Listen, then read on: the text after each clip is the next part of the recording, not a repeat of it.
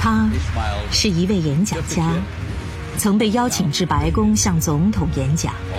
演讲内容制成的唱片风靡六十年代，成就了成千上万的美国梦。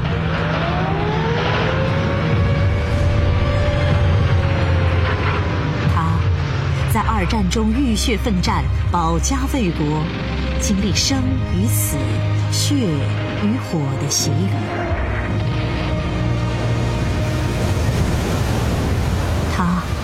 二十四岁怀揣十万美金横渡太平洋，天生的冒险家。他是 NBA 球队的老板，可他却有连一美分的球都买不起的童年。他让一个叫大激流的城市，因为他和创业伙伴的名字而充满荣耀。七十岁高龄接受心脏移植手术，用一颗三十八岁有力跳动的心脏，继续追寻精彩的生命和梦想。他的丰盛人生汇集成生命的交响，华丽登场。敬请收听安利创办人理查·迪威士先生最新著作。丰盛人生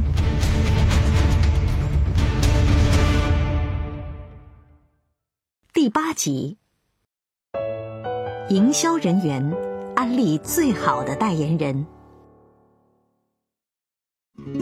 在我们位于亚达城的住宅不远处，就在穿越乡村的主要公路富顿街的前方，有一百二十公顷空地。我们最早买下了旧加油站的一小块地，它成了安利生产基地。我们当时没有想到，随着安利的不断成长，我们将来有一天会需要买下这整片一百二十公顷土地。一年之内，我们盖起了第一栋办公大楼。大楼有着石板和玻璃窗，当时还成了一处景点。我们的交流刊物《安利薪资》的标题是：“员工搬进了以玻璃与石头为主体、令人惊叹的新办公室。”我们在正面竖起了一个巨型招牌，用红白蓝三色写上了新标志和口号。趁着这个机会，我来到大吉流市的世凯办公家具经销处。选购了第一套崭新的办公桌和办公椅。我们的第一栋办公大楼，至今仍在亚达城安利园区。这个园区，如今已经在富顿街上延伸出将近两公里长。在这个巨大园区之中的某个地方，隐藏着当年那个旧加油站的一道墙面。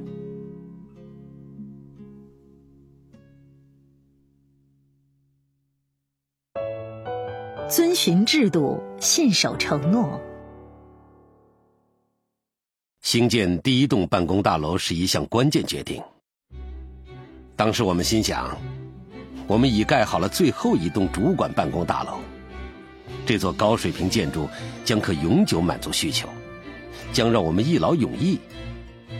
我和杰都才三十几岁，就已经盖了一栋在当时颇受瞩目的建筑物。我们感到相当的自豪，这是我们职业生涯中的一个里程碑。这栋大楼也是安利的实体代表，以及我们不断成功的象征。业务蒸蒸日上，这表示我们必须继续盖房子。于是我们维持原计划，把行政大楼盖在富顿街对面，仓库和制造工厂建在后排。最后，包括喷雾剂、粉剂、液体、化妆品和塑料瓶的制造工厂、研发大楼、发货及运送中心，以及容纳数千名员工办公的行政大楼拔地而起。安利的建筑物总面积达到了四十万平方米。安利的第一个全年销售总额为五十万美元。三年后的一九六三年。销售额则为两千一百万美元。一九七零年，突破一亿美元大关。我和杰承认，这个事业可能会相当庞大，我们需要扩大构想和规划，来顺应其成长。事情发展的太迅速了，我不记得自己在销售数据上花了很多时间。我们真正花时间的是，是聘请各方面专业人士，从会计到研发人员来帮助我们扩展事业。那时候，我们的营业收入全部再投资于事业拓展。我不记得我曾在自己身上花过很多钱，向别人炫富或者是装成大人物。我们依然有想过好日子，从而努力打拼的创业者的自知之明。我父亲退休后，成了安利的第一位导览人员。他看到了这家公司的成立，一路走来，他一直鼓励着我。我永远不会忘记当年他对我说过的话。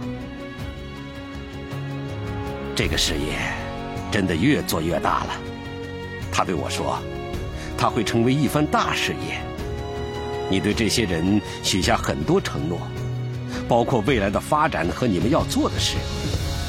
不要忘记，你必须履行这些承诺，你必须信守承诺。因此，我要你记住答应别人你会做的事，并确定自己会着手去做。这项事业发展的很快，将来的规模会很大。”你现在做的事和制定的制度，会在将来体现出其重要性。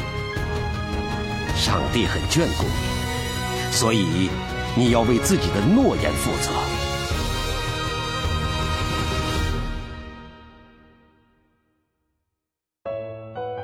打响知名度。我十分珍惜父亲睿智与关怀的话语。他深思熟虑过，并要我们坐下几分钟，告诉我们他对这项事业前景的感受，以及遵守诺言的重要性。遗憾的是，他没有能亲眼看到安利获得巨大的成功。但我向来都知道，他十分以我为荣，因为他是这么告诉我的。我想，他以我为荣，纯粹是因为我有信心和能力。实现了他希望我自主创业的梦想。身为人父，我现在已经明白，告诉子女我以他们为荣是多么重要的一件事。我们的骄傲给了他们信心去面对挑战和迎接成功。我永远无法偿还对父亲的亏欠。我感谢他在我人生中。扮演了单纯却了不起的角色，鼓励我，让我明白他以我为荣。我一直希望我对自己的子女能起到同样的影响。安利正在急速发展，已成为美国家喻户晓的品牌。安利的新营销人员数量不断增加，他们又推荐了更多营销人员加入事业。我和杰明白。除非这批营销人员生力军有更多产品可以销售，不然我们的事业很难真正发展。因此，产品开发成为拓展事业的重点。为此，我们成立了一个专门负责研发新产品的部门。在安利成立的前八年，我们在全美各地销售了一百种质量独特。又附带满意保证的一系列优质产品。为了协助营销人员成功，我的主要工作是在全国各地举行会议。举例来说，凤凰城有一位营销人员要在他家里和几名潜在客户开会，我就会前往凤凰城，为他们邀请的客人举行一场招募座谈会。我会讲述安利的故事。并希望这些出席者能够签约加入。出席座谈会的人数从个位到几十，甚至会达到几百，视安利在该地区的影响力而定。我们早期的成功也依赖纽崔莱营销人员，他们有意加入安利事业，这对于我们跨出亚达城建立起全国事业有很大帮助。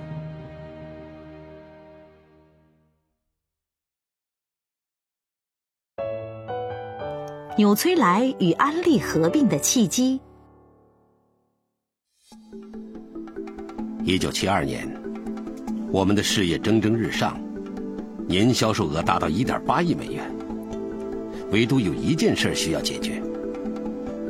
我们以前是纽崔莱营销人员，所以明白，如果想保持这种增长速度，安利需要拥有一个营养保健食品系列。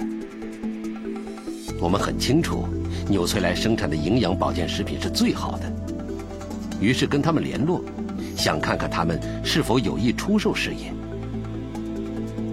我和杰在二十世纪五十年代销售纽崔莱的产品时，曾认为这是一家大公司。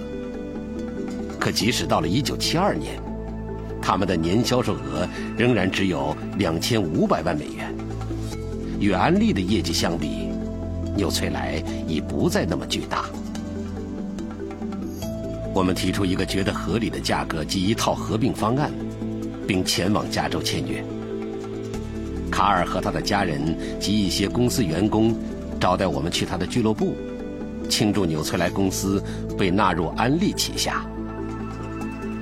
但是，当我们面对纽崔莱产品的主力营销人员时，却要面对严酷的事实。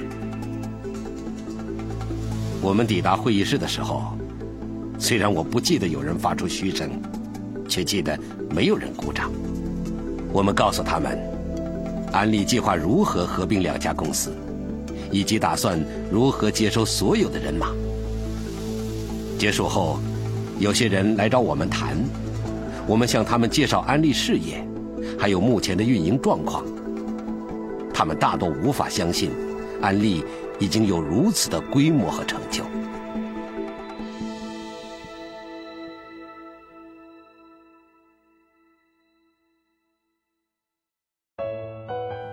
以信念和努力跨越障碍。我的工作就是出差、做简报、参加或主持会议，在营销人员座谈会上演讲。我通常会安排一趟全国巡回的行程。在拥有足够多营销人员的城镇停留，营销人员会定期举行座谈会，我则受邀担任嘉宾。在其他城市，安利员工会安排在会议上让我发言。正如在帆船沉没后继续旅行，早期销售纽崔莱产品的时候屡遭拒绝，仍不放弃一样，安利的成功与精髓。仍然源自人才以及众人合力所取得的成就。有一段时间，我们以为新的安利事业纯粹是要开发和销售产品。我们后来才明白，优质的产品固然重要，但让营销人员一直坚持的，还有其他更重要的原因。比如，靠着努力、毅力和自信成功创业的信念。安利发展的动力，向来源自相信自己办得到，相信别人也办得到的人们。正因如此，安利营销人员的人数急速增加，由密歇根州亚达城扩展到俄亥俄州库雅霍加，再到纽约州罗马市，再到加州，最后遍及全世界。